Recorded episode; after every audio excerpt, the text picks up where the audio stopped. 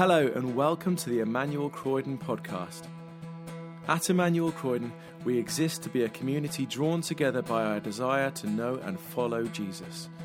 We long to become disciples of Jesus who are equipped to serve Him in the whole of life, transforming families, communities, and workplaces as we love God with heart, mind, soul, and strength. Hope you enjoy this week's talk from the evening service.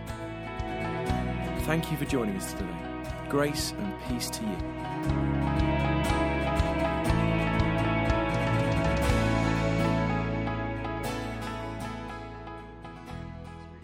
Hebrews 10, verses 19 to 25. And so, dear brothers and sisters, we can boldly enter heaven's most holy place because of the blood of Jesus. By his death, Jesus opened a new and life giving way through the curtain into the most holy place. And since we have a great high priest who rules over God's house, let us go right into the presence of God with sincere hearts, fully trusting him. For our guilty consciences have been sprinkled with Christ's blood to make us clean, and our bodies have been washed with pure water. Let us hold tightly, without wavering, to the hope we have for God can be trusted to keep his promise. Let us think of ways to motivate one another to acts of love and good works, and let us not neglect our meeting together, as some people do but encourage one another, especially now that the day of his return is drawing near. This is the word of the Lord.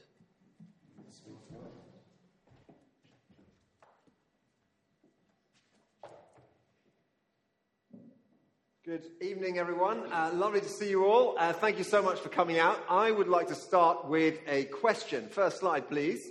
I'd like you to turn to the people around you and share for a moment with them what is your most memorable experience of gathering with other Christians? Okay, it could be a huge one, it could be a small gathering. Uh, it doesn't really matter. It could be like a good memorable, it could be an awful memorable, it could be a cringe memorable. It doesn't really matter. You've got three minutes. Go. All right, you may only just be getting started. That's absolutely fine. There's a conversation for you to pursue afterwards uh, and find out the other person who didn't even get started because you were just so waxing lyrical about your own experiences. Um, it's, a, it's a good question to ask, isn't it? What, what is notable about our gatherings as Christians? We're thinking uh, today, second in our series, on healthy Christian spirituality. We're thinking about gathering. Okay, now uh, uh, I'd like to, uh, by way of introduction, uh, introduce you to uh, Vicar Victor. Next slide, please. Uh, Vicar Victor is, uh, has invented a new type of church. It's called iChurch. Uh, it's so new, some of you probably won't have, won't have uh, heard of it. And um, I, I, just want to tell you what it's like from the experience of two people who go to this church, Valentino and Vedika. Uh, now, iChurch is church like you haven't known it before. It's all your favorite uh, worship songs, uh, none of the ones you don't know or the ones you find annoying. Uh, so you can really just, you know, focus on the Lord, just proper, like, high quality devotion all the way through. Uh, the messages are, are really uh, inspirational. Um, they're, they're, perfectly, as well, they're perfectly tuned into your preferences and like how you are actually feeling on that day as well. There are no illustrations that fail to connect. They're all just bang on. Absolutely. Um, and it's, it's, church that you can consume. I mean, church you can join uh, at any time of the day as well. Any time of Sunday, any time of the week, in fact. Now, I know what you're, you're wondering. How do they do it? How do they do it? Well, that's a good question. Well, um, this is what uh, Vicar the Victor um, does. He encourages his congregants to build a playlist of their favorites uh, on, on Spotify or, you know, their favorite um, uh, music platform of choice, and then just listen to that. And, you know, just headphones on, perhaps, just, just really go for it. And then for the teaching, uh, you know, Victor recognizes there's, there's no need to reinvent the wheel here. The, the internet is awash with the sermons, including those of the best celebrity pastors out there. And so he picks from those, and actually got a very good short list of all of the ones that have had at least 100,000 views, okay, or listens. Like, there's nothing rubbish in there. And he just got a real knack of connecting people with the right message at the right moment by, sending them a link, really, and, and they just watch that. Now, I know what you're thinking. You know, we all love a little bit of kind of interactivity. This sounds a bit dry. Don't worry, because um, uh, there is actually an in person part to this. Uh, Vicar Victor has actually uh, set up a, um, a, kind of kiosk mode computer uh, in the it's a porch of the church, uh, so you can go there anytime. And um, he just knows your Gen Z really appreciates sort of physical space and that kind of thing. So he's really, really nailed that. You can, you can go to iChurch there. And then uh, finally, because he knows that you know you need a bit of to and fro as well, um, he's actually built, built a really incredible web bot. And what he suggests is that once you've listened to your playlist and your favorite sermon, that you then go on the web bot and um, it, it, suggests that you chat with it and you input how you're feeling, you know, what the Lord has kind of said to you, a couple of anxieties, a few aspirations.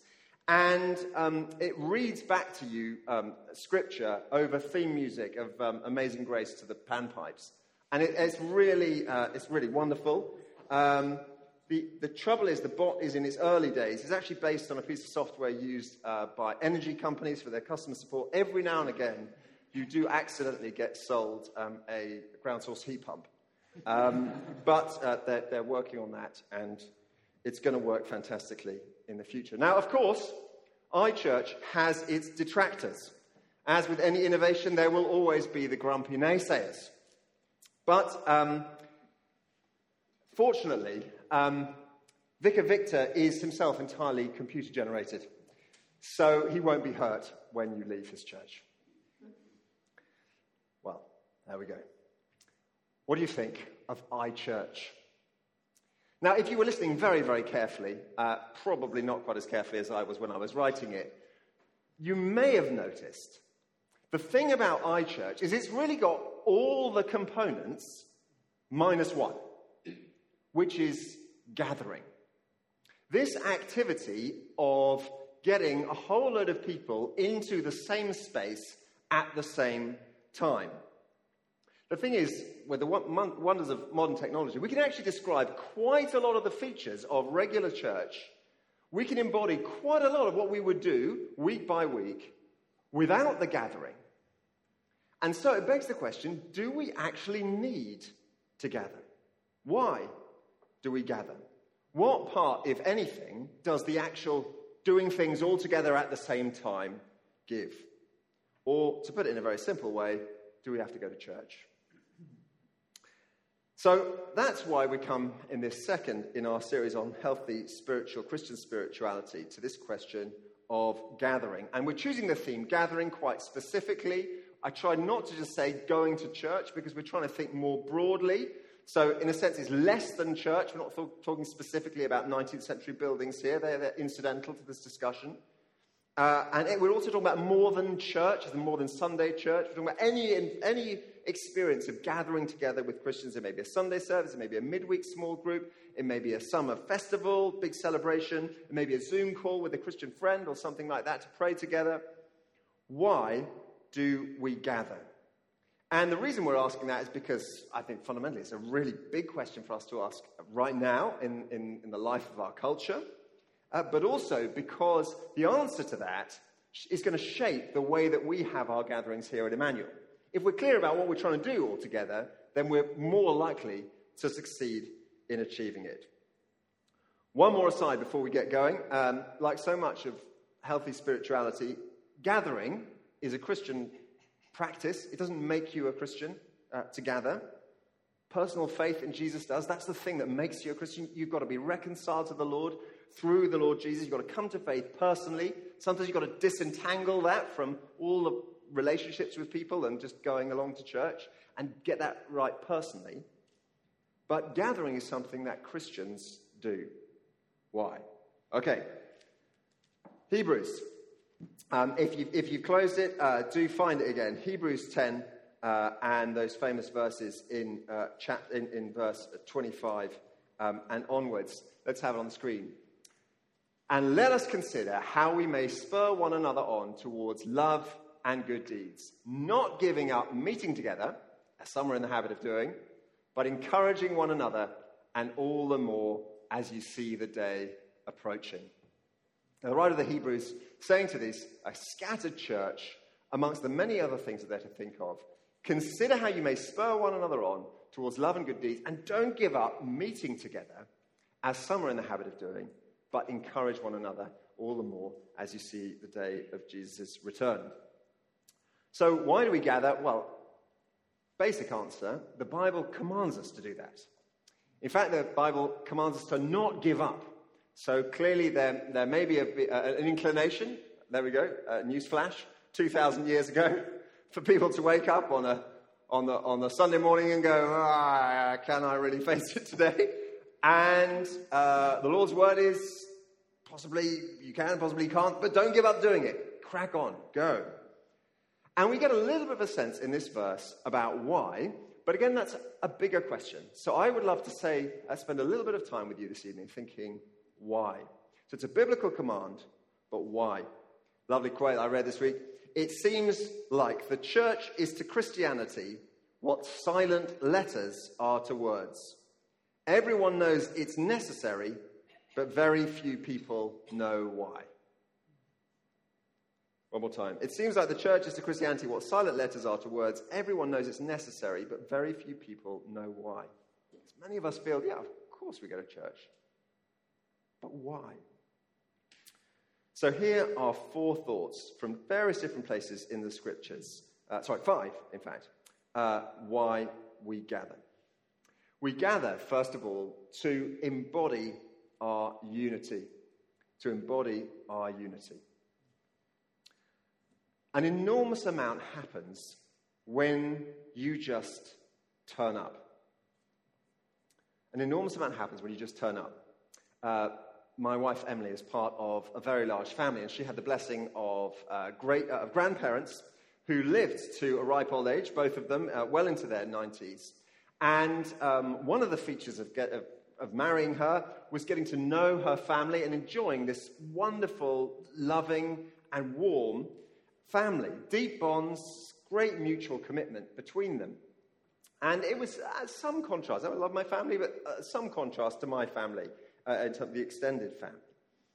And as I got to know this family, I wondered how do they do this? Um, and one of the things I noticed is family occasions. So, um, in my extended family, family occasions were things that you might go to if you were free. In Emily's ex- uh, extended family, family occasions were things you never don't go to. You absolutely, definitely go to them. I remember one occasion where I had some kind of, you know, alternative option, and she looked at me with absolute kind of sort of crazed fury. How could you possibly think of doing anything other than coming to the family lunch? Now, it was a bit of a cultural shock for me. But after a while, I managed to put the two things together. There was a connection. The reason this felt like an amazingly loving, connected, warm, mutually supportive family is because everyone always turned up. Every time uh, at the end of uh, the, the, the, sort of family get togethers, perhaps you have this in your family, there was a photo. And to begin with, I, we're not a big sort of photo family, ours, you know, everyone getting into the photo. And I was like, wow, well, well, do we have to? But with time, I realized, I realized how this works. You're always in the photo. You're always in the photo. And then the photo gets sent round, and everyone looks at the photo and goes, Oh, look, I'm in the photo. And look, everyone else is in the photo too. I am part of this family. That taught me a great deal about what gathering does. Jesus prayed that we may be one, even as he and the Father are one. And when we show up, when we embody our unity like this, it is hugely powerful. This is the people of God right here. There are, by the way, like billions of Christians out there. It's quite hard to get your head around this. This you can get your head around, though. Just you can actually literally turn your head around and see them all. This is the body of Christ. We embody our unity. So imagine a family for a moment where they never gather as a family, never all in the same place at the same time. Are they still a family? of course, they're still a family. In the same way that a bunch of Christians that never gather are still Christians.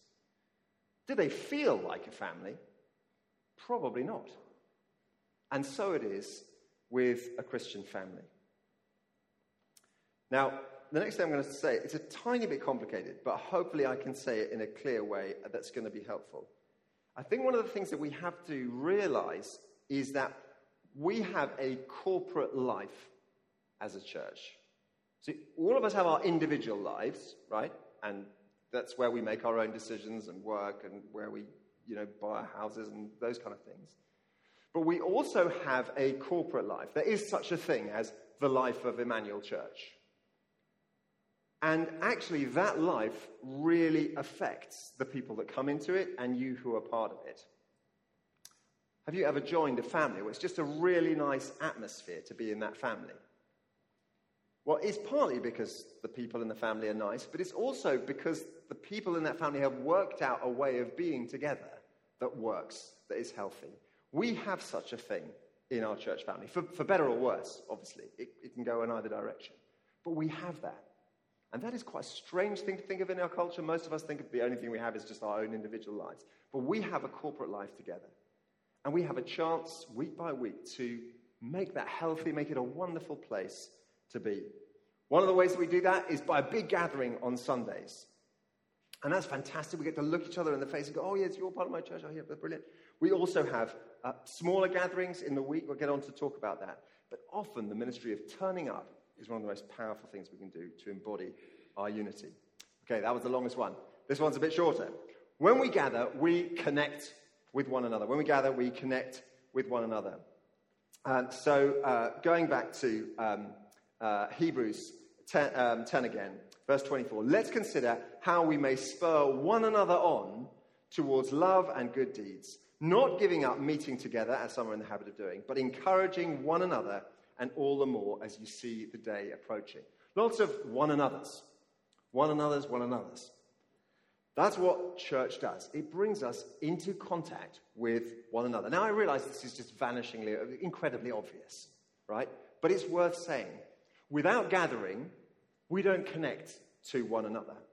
And if we don't have connection with one another, we can't live out the New Testament's commands. It's absolutely full of things that we're supposed to do to other people. But if there are no other people, we can't do it. So, literally, without gathering, we can't live as a church. We can't do what we're called to do as Christians. And so, in fact, when we gather, what we try to do is draw each other into relationships. You know how I often ask these silly questions at the beginning?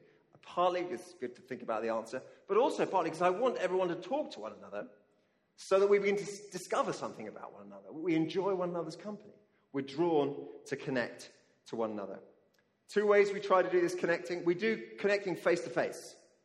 So that's, um, you know, over coffee afterwards, or just, you know, sitting in your pews, or when you're in your small group and you chat with someone, or outside afterwards for on the way home or whatever, face to face. We also do connecting side by side, which is when we get in, we serve together in a particular ministry. Um, and that, that's wonderful. Um, so, you know, perhaps you join the production team and then you spend a bit of time working out how to turn the computer back on again when it turns itself off five minutes before the, uh, the service, and it's a little bit stressful, and you know. and actually, that experience binds you together, and you connect that way. Both of those ways we connect. So when we gather, we connect with one another. We embody our unity, we connect with one another. When we gather, we serve one another. Let's have Romans 12, uh, verse 4, up on the screen if we can. Romans 12. For just as each of us has one body with many members, and these members do not have all the same function, so in Christ, we, though many, form one body, and each member belongs to all the others. Next slide, please. We have different gifts according to the grace given to each of us. If your gift is prophesying, then prophesy in accordance with your faith. If it's serving, then serve. If it's teaching, then teach. If it's encouraging, then give encouragement. If it's giving, then give generously. If it is to lead, do it diligently. If it's to show mercy, do it cheerfully. All of those things you can't do on your own. You teach and there's no one listening, this is not particularly fun and worthwhile. Encouraging a brick wall doesn't really go very far. You get the point. All of these things that we've been given gifts to do require someone else to be there. They're all ways that we serve one another. So we gather in order to serve one another. Now, I want you to uh, look at that verse up on the screen. You might want to dial it up on your phone if you've struggled to see, see the words. It's on uh, it's, uh, Romans 12, uh, verse 6 onwards. I want to just take a moment, 20 seconds of quiet, read through the different options here. Which of these are the ways that you would love or you are currently serving in the gathering? And which of them would you aspire to? Which one do you pray for that you might be able to do? Just take 15 seconds to have a look, either on the screen there, um, brilliant Romans 12, 6, or in your Bibles.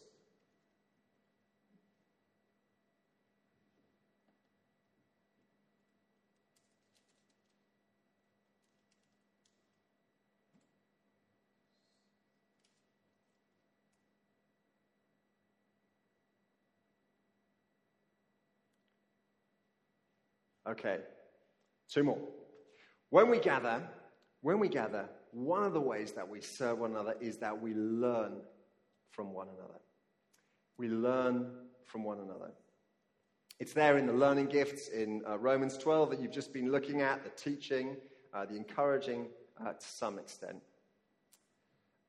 I think one of the challenges for us all to think about is that as people, we never stop learning. We never stop being affected by the world in which we live.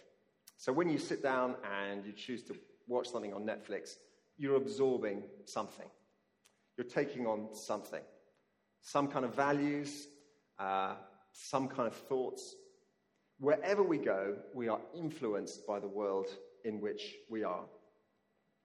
And we don't live in a Christian culture. We don't live in a place where everyone shares a Christian worldview. And that means if any of us are going to live in a way that is properly of Christ in a world that's different, we there has to be somewhere where we can go to learn to live differently. We, there is no chance of living distinctively in a non Christian world if there is nowhere to go to learn how to do it. And that's one of the reasons we gather together, to learn together. Now, how do we do that? Well, partly by instruction, preaching, teaching. That's a, that's a little bit a part of it, partly by opening the scriptures and just reading them. But there's loads more as well. There's mentoring and discipling. You know, when we get together after the service, you perhaps talk to someone about, about the scriptures. What did you think of that? Well, I'm not really sure about that. How does that work out in your life? Hmm, I've got some questions. Uh, what do you think? Or if you're in your small groups and you, you, know, you, you read the Bible together and you start wrestling with some of these questions. That's how we learn we also learn by example. An example is just so massive. Um, the, the, philosophers call this um, plausibility structures, right? Basically, what happens is if the preacher says, you know, you should love one another, um, then probably you think, okay, it would be a good thing to, to love one another. The thing that really, really changes, though, is when you see someone else loving someone else and you go, oh, that's what it looks like to love someone. And when we gather, that's what happens. We start seeing what it looks like to live the Christian life. And we think, ah, oh, we connect the idea with the practice. Um, so, uh, you know, when I see you guys relating to someone who's new I look at it and I think, that's the kind of welcome I need to issue. When I see someone praying with someone else after, the gathering, I think, oh, yeah, that's what it means to really, um, to really seek the Lord for our, our lives together, and so on and so forth. We learn so much by example, and we need to gather to do that. And then finally, last one, we meet for an encounter with God. We meet for an encounter with God. When we come together, we, um, it's wonderful, isn't it, to meet one another. But we also meet to encounter God. God is, of course, everywhere. He's to be found in every place, every time. Jesus reminded uh, the, Samaritan woman that you, you know, we, we meet God in spirit and truth wherever. But it seems we read the New Testament, there is a sense in which he's there, particularly when his people gather in his name. There's just a couple of snippets in the New Testament where that comes through. Um, uh, so, um, Paul, for example, describes how uh, when he was writing to the Corinthians, his preaching wasn't particularly with wise and persuasive words, but it came with a demonstration of the Spirit's power. So it's like when he was preaching, somehow the Spirit's power was working there.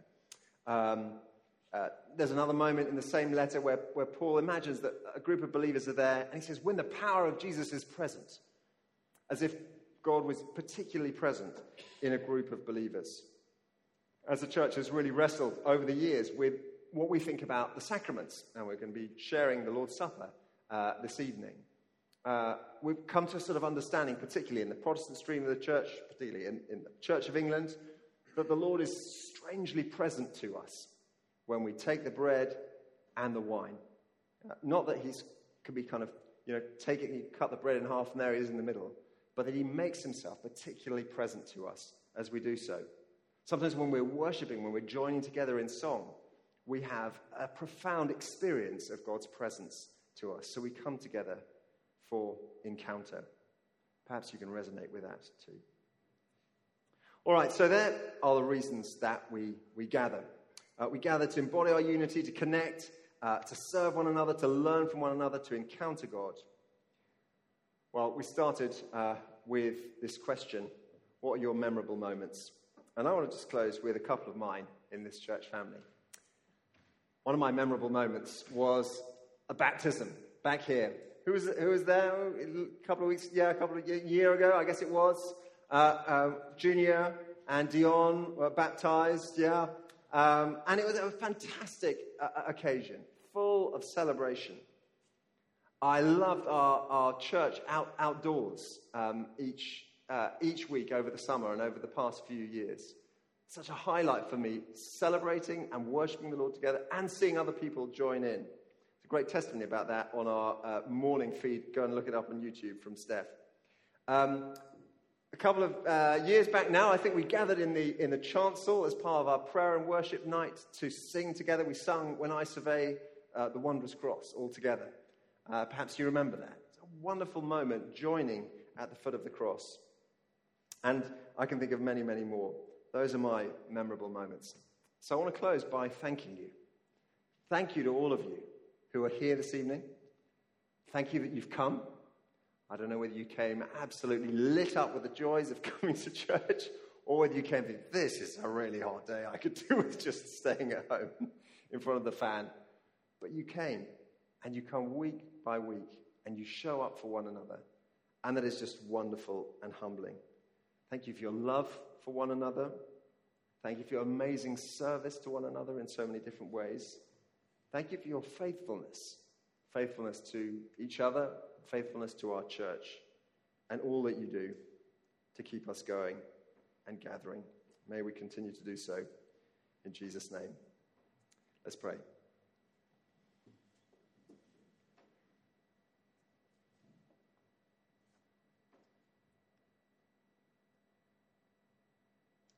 Lord, we thank you that you have made us a people of your own. You tell us we are members of each other, that we belong to each other. Lord, we pray that our gatherings would be everything that you wish for us and more. We pray that through them you would refresh us, strengthen us, draw us together, and enable us and prepare us to serve you in mission as your united people. We pray this for the glory of our Lord Jesus. Amen.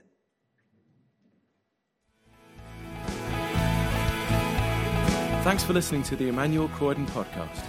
For more information about our church and everything we have going on, visit our website, emmanuelcroydon.org.uk. You can also follow us on Facebook, Twitter, and Instagram to see and hear what's going on in the life of our church. God bless you and have a wonderful week.